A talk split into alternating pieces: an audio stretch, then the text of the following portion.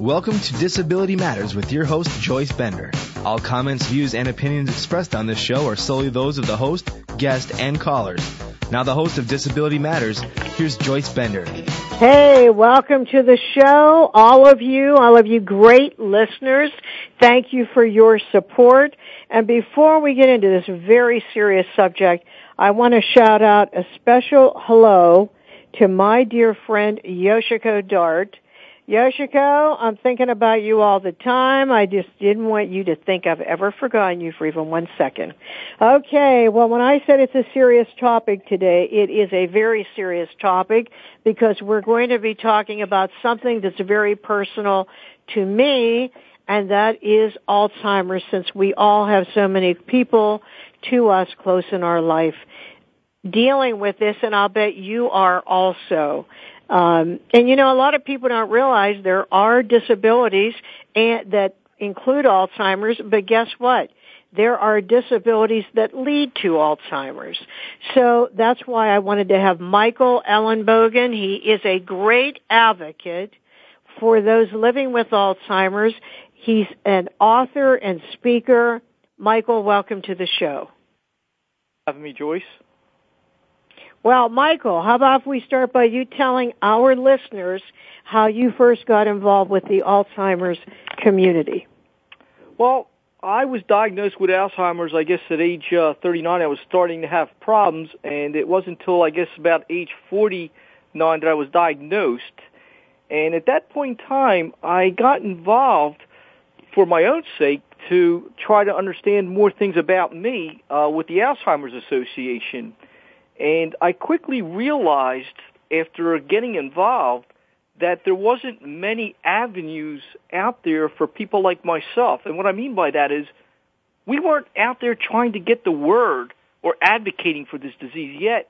This disease was having such a great impact on so many. To be honest with you, there's 5.4 million people living with Alzheimer's today, and yet when you turn on the TV and things, I mean, today you may hear a little bit more about people t- about Alzheimer's, but you're always hearing about breast cancer. Uh, you're always hearing about HIV, but very few people were out there making a wave or trying to get the attention for Alzheimer's. So I realized that I had to do something, and by doing that, I started reaching out to various organizations and other people like myself and caregivers. And the one thing I kept running into is people just didn't want to get involved. They were afraid to come out. It, it was almost like talking about HIV, you know, so many years ago where people were afraid to even talk about the subject. So because of that, I realized I was not quite on my own. There's a couple other people that are doing similar things like me out there, but not many who have Alzheimer's. So I started really going out there and starting knocking on doors and trying to get all the attention that I possibly can because if people like ourselves aren't willing to stand up for this cause, who else will? So that's how I started reaching out to people such as yourself and other people who could possibly have an influence out there so we can try to make awareness for Alzheimer's. All right, now I, I have a question to ask you here, Michael. You were saying you were first diagnosed officially when you were 49. How, how, how many years ago was that? That was almost four years ago. I'll be uh, 54 this uh, May. Okay, but you're thinking that you noticed what could have been the beginnings when you were 39. Correct. I okay, actually, but but why I want you to explain that to me is I've heard people like I, I once heard I think it was the CEO of the Alzheimer's National Association speak saying that if you're diagnosed at a young age that this progresses very quickly. Whereas it sounds with you, if you were diagnosed when you were 39 and now you're, uh, you know, soon to be four years from now, uh, four years ago, excuse me, is when you were first officially diagnosed. How is it that this has been so slow with you? Well, for one, I am very fortunate. Uh, my my course isn't taking the normal course. I mean, most people from the time they're diagnosed, they have four to eight years to live. Uh, my case, because it's been a very slow progression, uh, I, I kind of consider myself lucky because my disease is just going extremely slow. So because of that, I'm able to function a lot better than a lot of people who have this disease. Now, on the other hand, I started experiencing problems at 39, so I knew there was something physically wrong with me then, or I was starting to experience things that were not normal for me. And because of that, it took me, uh, believe it or not, 10 years to be diagnosed uh, that I actually had this disease. Uh, well, can, can you explain to our listeners what were some of those first signs? Well, I was a high level manager uh, for a 500 Fortune company, and I slowly started forgetting phone numbers, extensions, uh, my meeting times that I had to attend meetings. And you, what you got to keep in mind is I was one of those people that I never even needed a day minder. I kept track of everything in my head. I never, I hardly used to have to write anything down. So that was very different for me. And, you know, I even was forgetting my own employees' names, the, the, the people who directly reported to me. And, you know, when I, when I mentioned things like that to people, they said, oh, I go through that too. It's normal for me. But we all have those moments. But I think what we have to try to realize is how frequently do those moments happen to you? If they happen too frequently, then I think you probably need to see a doctor. So, so then what did you do? Well, I mean, were you were you able to keep working, or what happened? Well, I, at that point, I was very, you know, upset, not knowing what was going on, and I went to see doctors, and uh, they were telling me that I was either stressed or I was depressed, and and I knew I wasn't, but you know, I, I was willing to do whatever the doctors were telling me to do. You know, many were telling me that I should see psychiatrists, psychologists, and I went to all of them and they all came back and said there was nothing wrong with you. You know, th- there's got to be some other solution. And this went on for years and years and years uh, till I finally gave up on the doctors altogether because nobody could tell me what was wrong. Then, go, go ahead. ahead. No, no, go ahead. Then it was, I guess, probably about seven or eight years later that I was just continuously declining, and I said, you know, I have to start all over again with new doctors. I didn't want any of my previous doctors to know that I had seen other doctors because they all kind of get influenced by past diagnosis. So I started from scratch with all new doctors, and this time, when I went to the doctors, they, uh, believe it or not, still couldn't come up with anything wrong. But in the meantime, one of the psychologists that I went to see had indicated to my wife that, did you ever consider Alzheimer's? And my wife, even, believe it or not, being a medical person, she says, no, I didn't even know people that young can have that. So she did some research and she thought that PET scans would be a good way for identifying that. So when the doctor this time came back and said, well, Mike, we don't see anything wrong with you, my wife said, well, can you do a PET scan? Because we'd like to see if that maybe shows something. Sure enough, the PET scan came back that it was shown conclusive of having Alzheimer's. And that's when they started sending me to doctors to be thoroughly checked out for that particular disease. And since then, I had many doctors come back and tell me, yes, that I do have Alzheimer's. But it actually took her pushing and her research to identify what the doctor should have known in the first place. Right.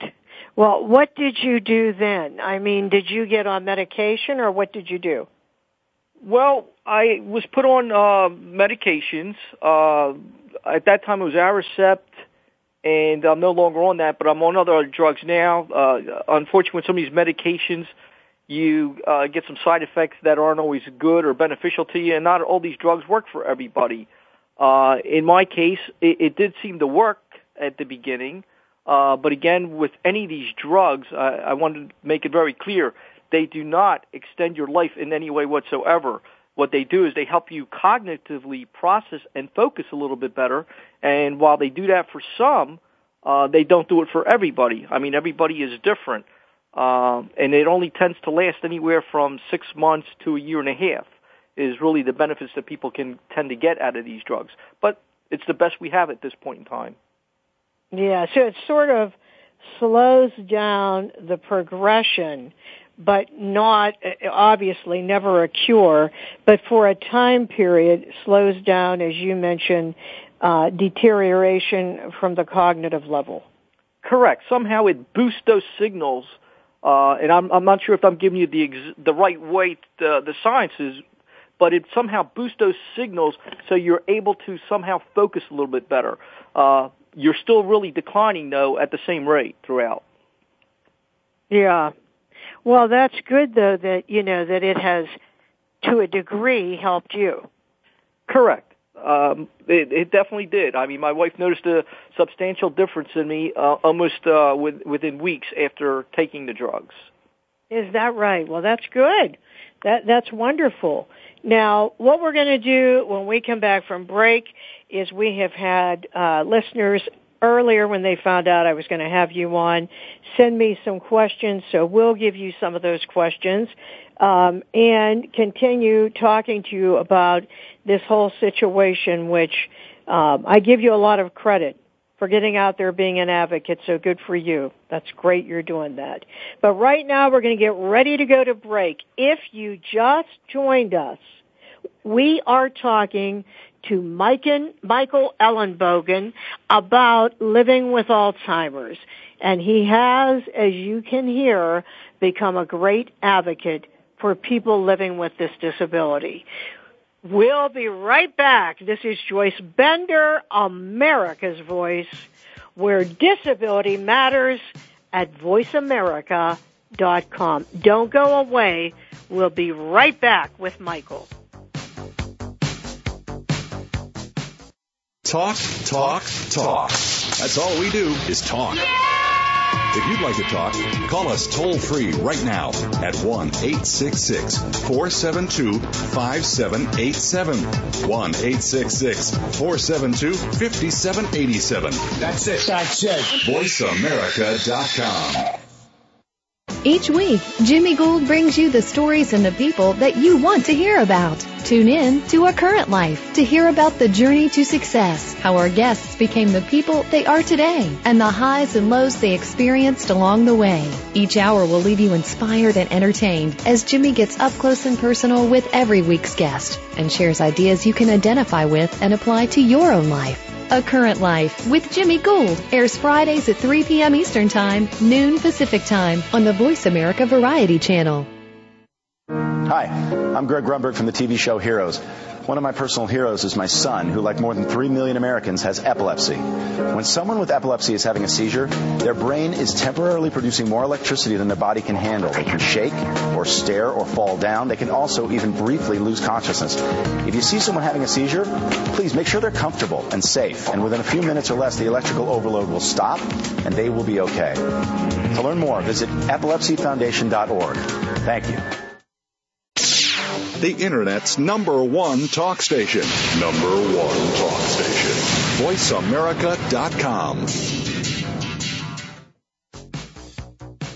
If you have a question or comment, call in toll free at 1 866 472 5788. Now, please welcome back the host of Disability Matters. Here's Joyce Bender.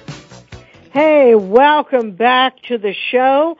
We have a courageous advocate today uh, Michael Ellenbogen talking about living with Alzheimer's. May I tell you, that alone takes great courage. So actually that is one of the questions from one of our listeners for you, Michael. And the question is, what gave you the ability to talk about this? As you know, most people do not want to, including my own father. What is your answer to that? Well, and I was that is, excuse me, that is Linda from Minnesota. Go ahead. Well, when I was in business, I was very successful of being able to accomplish almost anything I always set my heart out to, and I always had the passion to be able to get anything done. As I had indicated earlier, I realized very quickly that people like myself were afraid to come out and talk about this. And I realized that we weren't getting the things that we needed for Alzheimer's. Uh, there's so many people living with this disease, yet there's such a disparity around it. So I was trying to figure out ways of making a difference. And I, I wouldn't say it's courage because I was the person that was always afraid to stand up and talk in front of people. But I think I realized that I had to get this passion in order to have to do something. And I guess this passion has actually made me more courageous to be able to speak in front of people, and I've been able to overlook, you know, some of the things that I guess most of us deal with.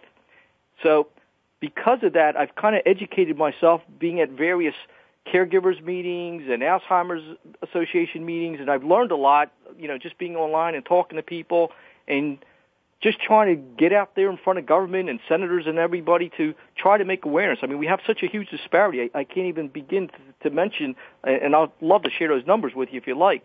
But go right ahead. Believe it or not, our government today contributes from their NIH budget 18.7 percent to cancer. They contribute 9.9 to HIV. This is for research. For Alzheimer's, all they contribute is 1.4%.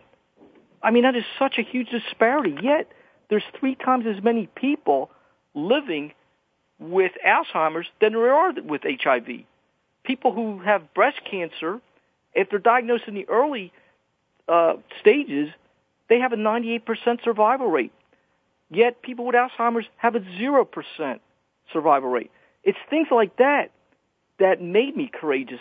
I, you know, I, I just got so tired of seeing that nobody was coming out, including the caregivers. You know, I, I tried to enlist caregivers, and caregivers told me, Mike, I don't have a minute of free time, and you're asking me to speak up? All I want is a minute away from Alzheimer's.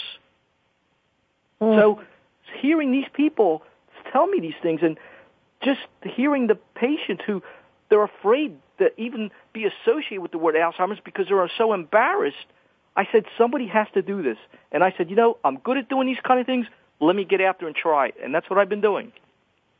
Wow. Well, listen, why don't you tell our listeners, I'm sure there are people listening to the show right now that maybe have just been diagnosed with Alzheimer's or have a family member with Alzheimer's.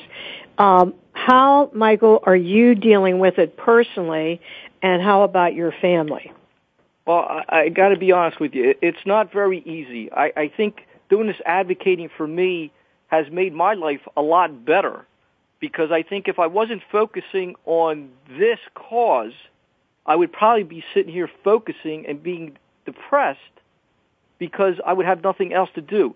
In life, we need something meaningful to do. And I found this to be very meaningful for me to be able to do something.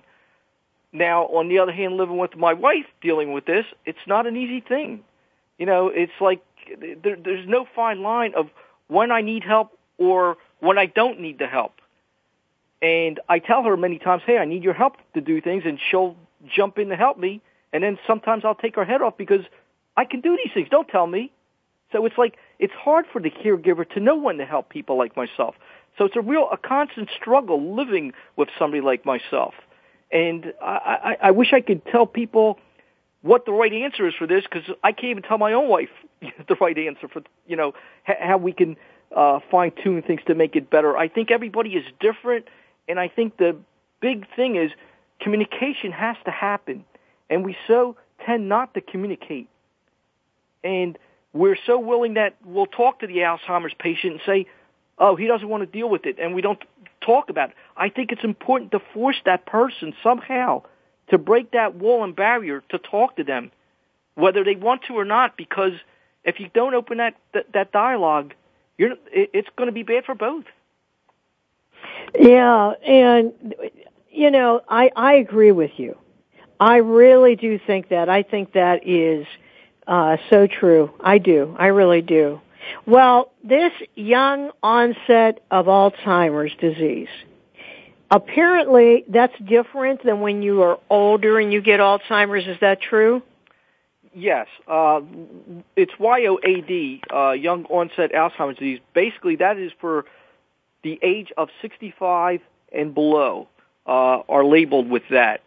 And the youngest on record, believe it or not, is 24 years old who has that disease uh, or who had that disease. I actually know somebody who's 33 who has three kids. Their wife's uh, had to stay home now and take care of him because he's unfortunately uh, unable to take care of himself any longer. They're about to lose their home.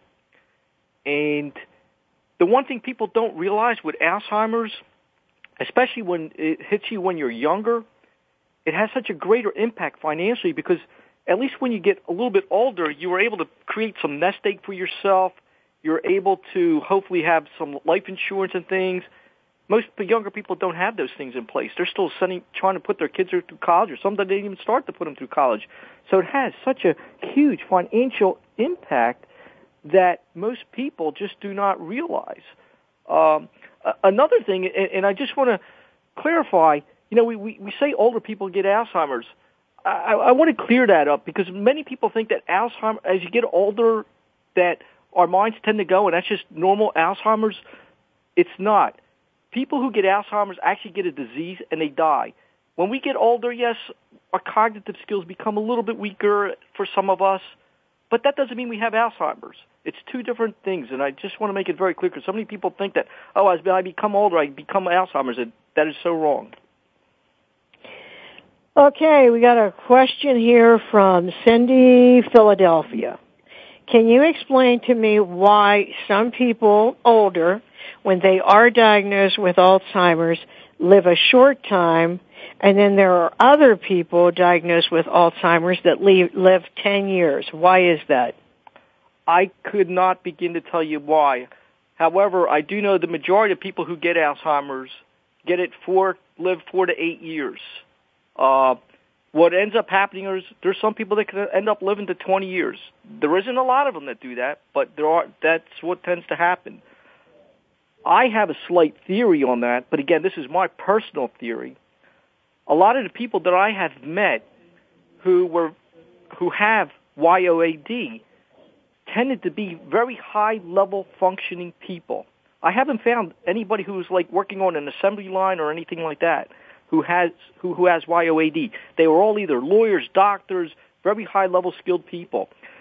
So I think because we use very high level executive functioning skills, we were able to determine when we started having problems multitasking and things, we were able to diagnose early ourselves that there was something physically wrong with us. And that's what probably made us go to doctors much sooner than somebody who was probably doing a job that's very repetitive every day. So that's my theory and my take on it. I could be wrong, but a lot of people tend to agree with me on that.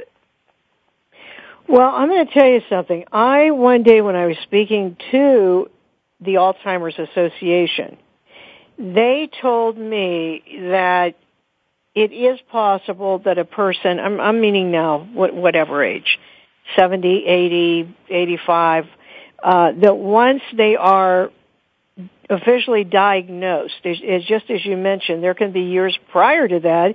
Look how many years prior to that you were having issues. So, you know, there can be years prior to that that the person has it but doesn't know yet because it is not, as they say, full blown where you get the diagnosis. That there are some people that stay in a stage, I shall say, for a year, five years, ten years. There's just no exact science here because obviously not everyone's brain is the same. Although what is in common is there is no cure, so we know eventually something is going to happen. But that really is something I don't think anyone could explain. Do you?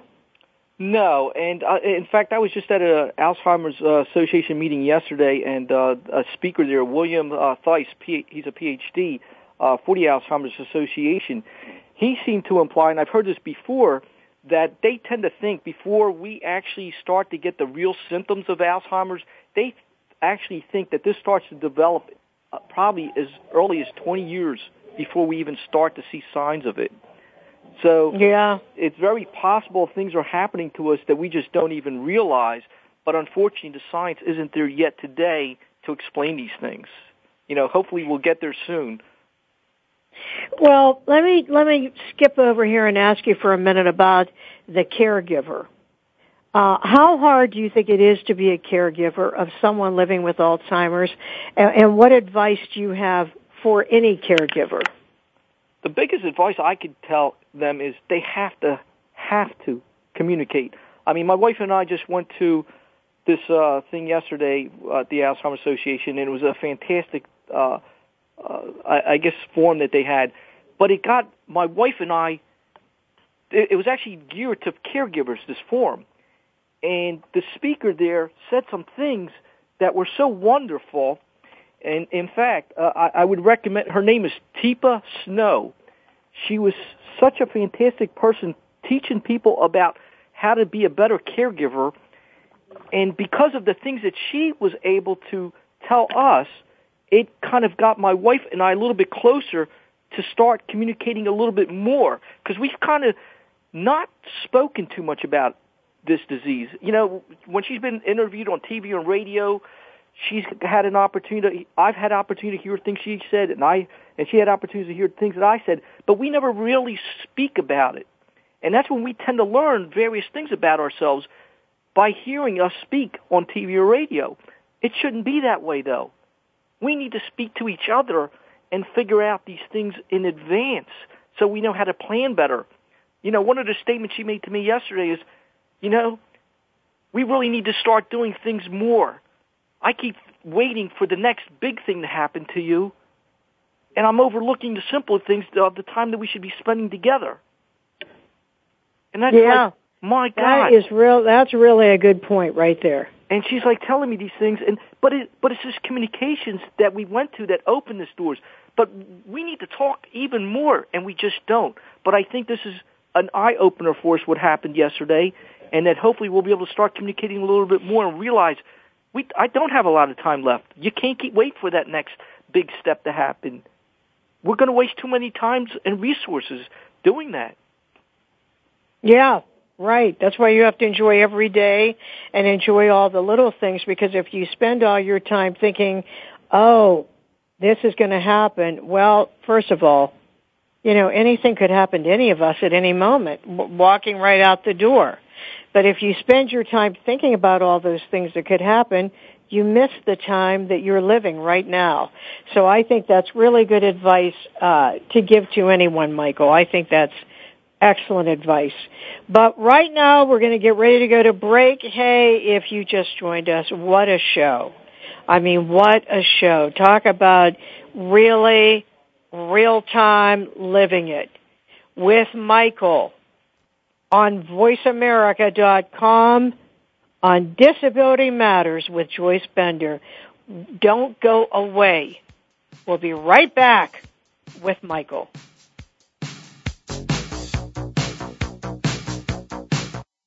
News, opinion. Your voice counts. Call toll free 1 866 472 5787. 1 866 472 5787. VoiceAmerica.com.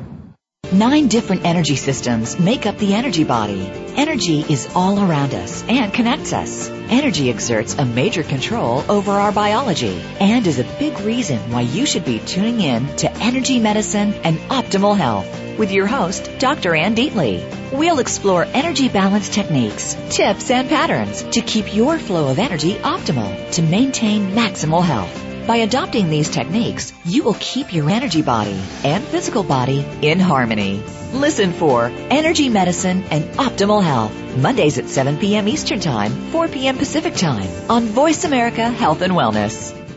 Hi, I'm Greg Grunberg from the TV show Heroes.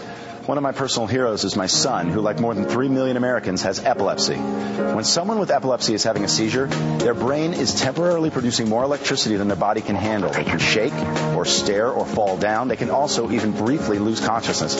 If you see someone having a seizure, please make sure they're comfortable and safe, and within a few minutes or less, the electrical overload will stop, and they will be okay. To learn more, visit epilepsyfoundation.org. Thank you the Internet's number one talk station.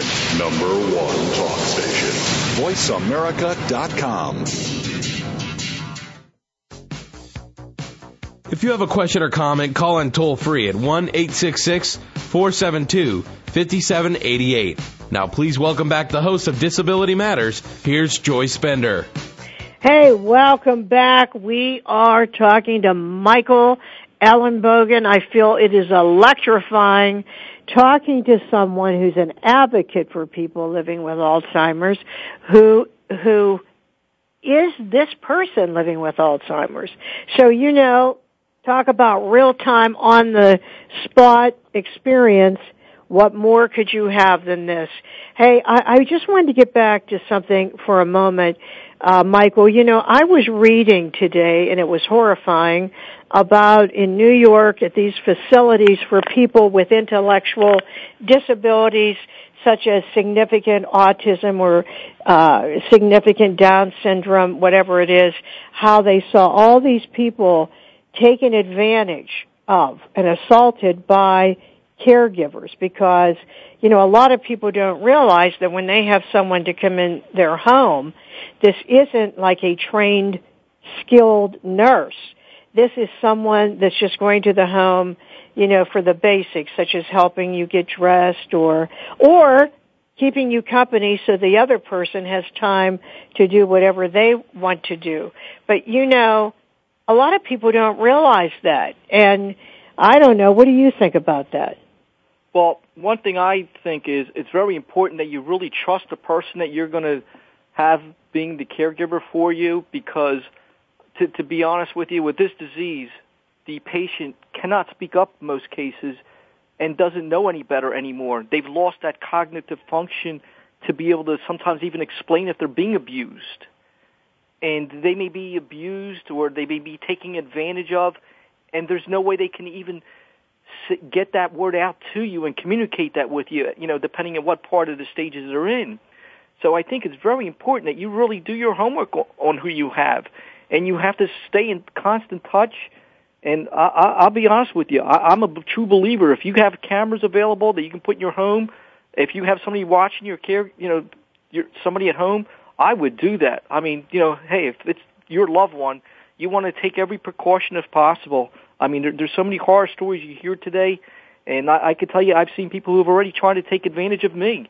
Uh, I mean, I know there's the day's going to come that people will be able to do that. I've become more gullible and things, so it's very easy for them to start to take advantage of people like this. Well, here we go. Maybe this relates in a way. We have uh, Sandy from Tennessee. Her question is, I have to ask you this question. I may know it may be a little difficult for you to answer, but I've got to know, do you think it's better for the person to be moved to a facility or to somehow try to keep the person at home? My God, I got to tell you, I hope my wife keeps me here as long as possible. I do not, and I mean do not, want to end up in a facility the one thing that I learned yesterday is that you need to try to have as much of your environment that you've always had to keep it similar to what you've had. If you eat at seven o'clock in the morning, to continue doing that at seven o'clock in the morning. All the, to, to keep it as close as possible to what realistic life was for you. The minute you go into a facility, I think all that changes. There's so much that changes. I, I just can't even fathom or imagine doing that. I would hope my wife will continue to, to, to keep me here as long as possible. Yeah. Well, the part two to this question is how? How, you know, who becomes the caregiver then? Well, in my particular case, I happen to be lucky. My wife happens to be a medical person. Not everybody has that luxury. But I think they need to try to figure out how they can do it. Again, it, it, it comes down to money. It comes down to many other things. You know, are you capable of doing it? Not everybody can even be a caregiver. I mean, you know, it's not easy. I mean, you know, some of the things that I've heard, you know, that people like myself do are horror stories. I consider them horror stories. You know that they have to live with with, with people like me, and they and you know what? Those are things that you don't hear about that uh, that uh, caregivers deal with because nobody wants to talk about those things. They're too embarrassed. But I think it's important for caregivers to come out and talk about those things so people start to realize what, my God, people really have to deal with when they're dealing with Alzheimer's patients because they don't, they only hear the, the couple good things about it. But they never hear the things that I've heard and, and, and I've read that, you know, it scares me to death to know that somewhere down the line I may be doing those things. Well, see, what happens a lot of time is there are agencies you can work with where you can stay home versus going into a facility. The only thing is it's so expensive. So I don't know how people, you know, work that out, but I understand exactly what you're saying. Well, if I could add one thing, I, mentioned earlier, I, I had the luxury of meeting this lady yesterday. Her name is Teepa Snow. Uh, I know she has some kind of website. I haven't gone out there yet, but she teaches people how to be caregivers or better caregivers, and she also teaches professionals. I have to tell you, as an Alzheimer's person, to hear what she said at this meeting yesterday, it hit so close to home for me and she was so right on. I mean, she was trying to teach caregivers, but I'm an Alzheimer's person. And they didn't even want an Alzheimer's person, to be honest with you, at this forum, but I wanted to go with my wife. And what she said was so true that I can honestly say to my wife that I want her to learn from this lady because what she taught was so fantastic that I think every caregiver out there will be able to benefit from what she was able to convey to us. And, and what what made such an impact on you? Oh, just the way she presented it and and how she said that. You know, you know, many times they think you know Alzheimer's patients are inappropriate with the way they do things, and she had an explanation for why they did many of these things, and it wasn't inappropriately why they were doing it. It was just the way they were thinking or the way they were brought up. It, it just made so much more sense. And most people, and I've even heard other people who are actual professional caregivers say some of these things, and after hearing her, they were so wrong. I mean, it, right. it, it's it's scary. Yeah. I mean, you know, these right. are people that are being paid to know how to handle people who have Alzheimer's, and they don't have the faintest idea how to deal with them. Yeah, well, there is a total change in the person's personality and a change in things they do. Now, something that worries a lot of people is this sundowner phenomena. Now, do, are you experiencing that or not? When you say sundown, you mean as towards the end of the day, you, you, Yeah. you're not. I I always become less and less uh, at the end of the day. I'm not as at the top of my game, as I would say it. Uh, I, I function so much better in the morning, uh, but you know, I, I, tend to have more difficulties as you, you get later in the day. You know, and I try not to do various things. You know, late in the day. I wish, like, uh, somebody wanted to do some meeting with me tomorrow morning. That was well in the afternoon. That was very important to me, and I asked them, "Can we do this early in the morning?" Because I I function better then.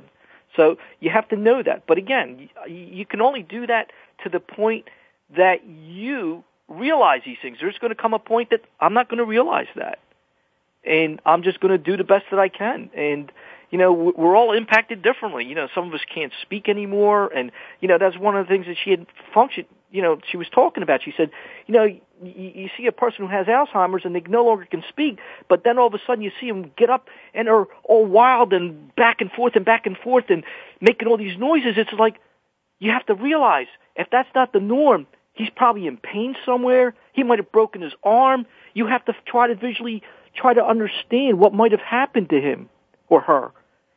And you have to be a detective. Don't assume that the person's going crazy or they need to be sedated. There's something physically wrong with them, and you need to figure that out. I, I'm telling you, the things that this lady brought to our attention was such an eye opener. I, I, I wish every person could understand this. Right. Well, what I was talking about also with sundowners is the wandering phenomena. You know how the person will leave their home and just start going somewhere? I can see why you were also concerned about facilities because I know of a few where that's exactly what happened, but they didn't have a secure situation, so that person actually kept going and ended up uh, dying because they couldn't find them for so long. Yeah, what do you do to prevent that? Well, they they do make bracelets and things that you can get today. Uh, again, there's a cost factor with these things, but there are things that they could put on you, GPS and things, and they can track you down. I mean, so far all I carry is a name tag and of an emergency phone number and everything that's always on me. Uh, I, I do tend to get lost. Uh, I have GPS though. Uh, I, I use that, and I don't worry about it. I mean, I'm always willing to ask help. You know, and you know, I know I'm going to have to do that a lot, and I know I'm going to get lost more frequently.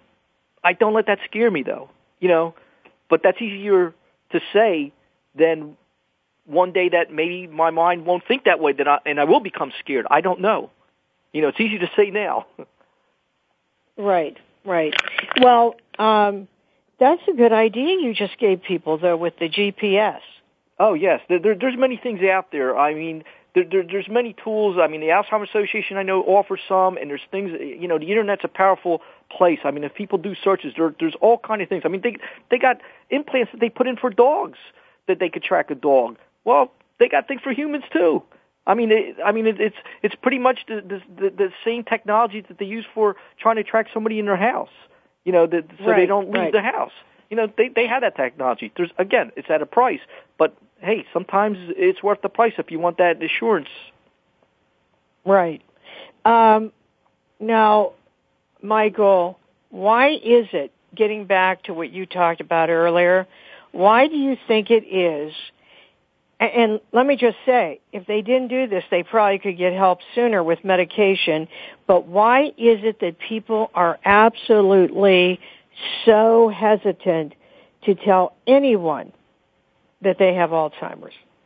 I- or, or wait a minute, or that their loved one has Alzheimer's. I don't understand it myself. I mean, I, I you know, some people think of it as an embarrassment. Uh, some people are ashamed. They don't want people to know about it.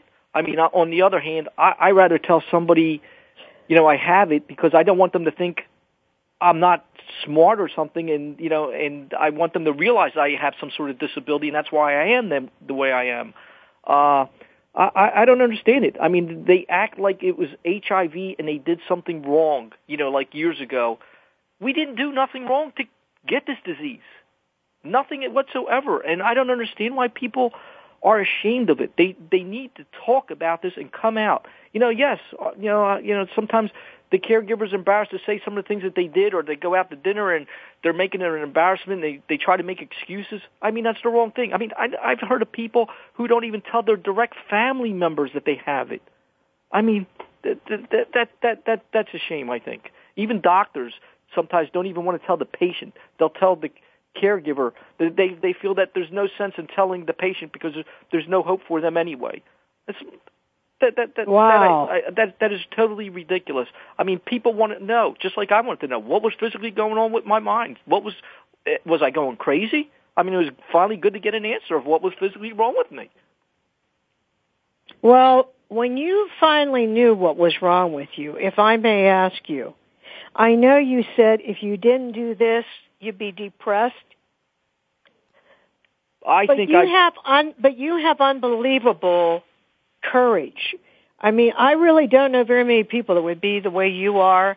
Um, and not just courage, but it doesn't seem like you're afraid. You know, like how how are you being like this? I I don't know. I, I I can't answer that. All, all I know is I have this passion to have to get the word out and to make a difference in this world. And if I can leave this world with one thing, that's what I want to be remembered for. You know, I've always been a person to help people. Uh, I mean, I worked for another organization, Twilight Wish Foundation. Uh, th- they actually grant wishes for seniors. I've been doing that for many years. I've always been one to help others. Uh, and if I feel I can help people, that's my passion. And, and this is a place that I feel needs a lot of help because it's, uh, it's a disease that's so overlooked that nobody wants to speak about. And that's the worst part of it. You know, you know, we, we want something to change with this disease, but there's nobody to do it. You know, when you go to Congress and senators, you know, when people have HIV or cancer, you have so many survivors and they're all out there on Capitol Hill and they're knocking down the doors. The problem with this disease, there are no survivors, so there's nobody to come knocking on the doors. So it's so much harder to try to open those doors. So I, I guess I'm letting this drive me. This passion's driving me to do that, and I guess it's somehow making me overlook all the other things, factors. Well, you're definitely not embarrassed because here you are on voiceamerica.com and I've got to tell you being that I live with epilepsy and that there are many people that don't want to admit that, I give you such credit for speaking out, speaking up, um, because I know that just by you doing this, you are helping people. You are. You're a good person, Michael. Well, you have to educate people, and I think that's the whole problem with this disease. People just don't know about it. I mean, even people who have Alzheimer's, they go around telling people, "Oh, yes, there's drugs, there's drugs," but there are no drugs. It's and if we're given the wrong perception out, the people are going to learn incorrectly. So that's part of the game is educating people to understand. And if I am 110% open with anybody, I'm willing to answer any kind of question. If they can learn from my problems and issues to help somebody else, I'm, I'm more than happy to do that. Well, Michael, obviously you've had great influences on you in your life. Do you have a role model, and if so, who is it? I don't per se have one specific role model. I've had a lot of people in my life that I learned some very important things, like my dad, a lot of family members who are in business. I had some fantastic managers that I worked for over the years that they all embedded a little bit of themselves into me, and it's made me to be a better player out there in this world.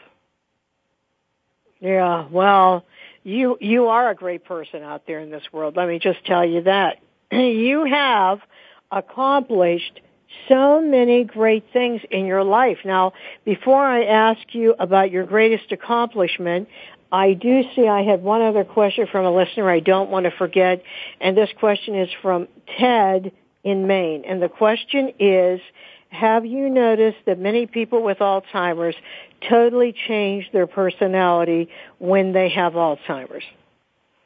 Yeah, uh, the the few that I know, I think have, and that I, I I don't know if they're depressed or what, but they're just not as sociable anymore, and I think that's part of the problem of not having a cause or something to do. I mean, I think it's very important that while we're still unable to work or do what we may have done, I think it's important to still find something to do in life that you still have a passion to do. The problem is the way our society is, they don't allow us or give us that opportunity. You know, uh, there's so much more I could do if somebody would give me that opportunity, but nobody wants to give me that opportunity. I mean, th- there's a lot of things I could still do to help, and I would be willing to do it for free to work with organizations and things, but they just don't want to give people like ourselves a chance. There, there's laws that prevent you from doing things like that, which is sad. That is sad.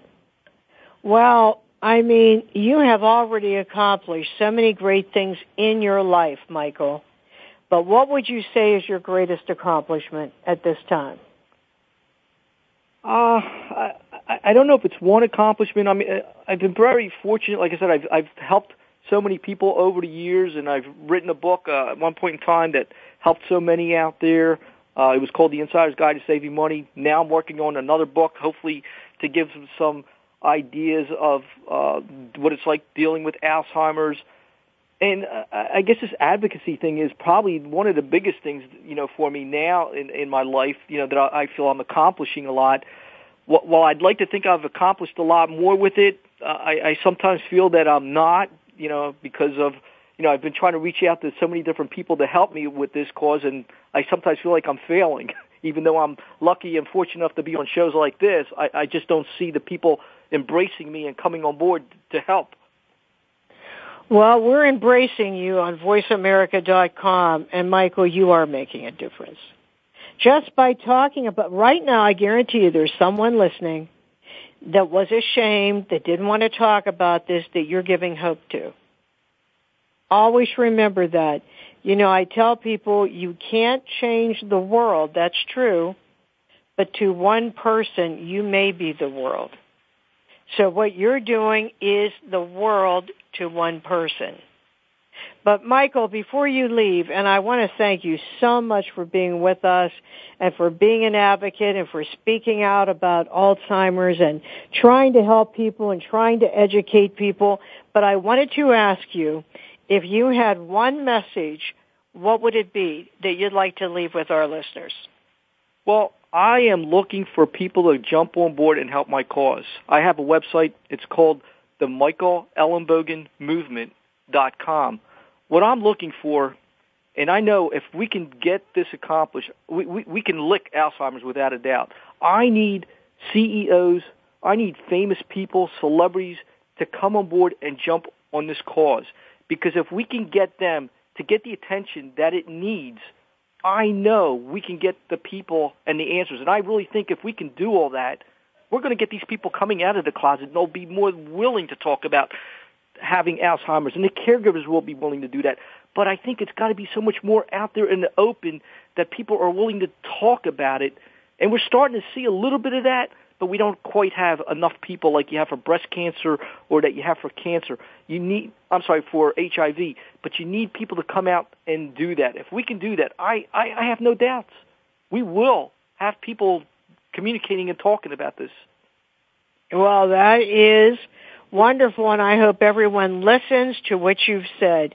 You know, we end every show with a quote from a great leader in America or for someone that's impacting the lives of others living with disabilities. So today, the quote is, you know, people get frustrated because their loved ones who have Alzheimer's, oh, he doesn't recognize me anymore. How can I recognize this person if they don't recognize me? You know they're not the same person. Well, they are the same person but they've got a brain disease.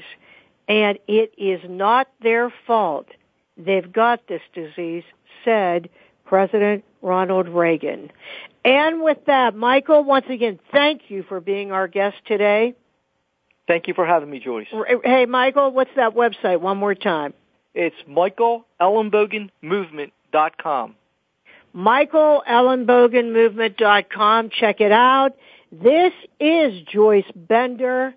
America's Voice, where disability matters at voiceamerica.com. Talk to you next week. Voice America would like to thank you for tuning in. Please join us next Tuesday at 11 a.m. Pacific Time for another installment of Disability Matters right here on the internet leader in talk radio, voiceamerica.com.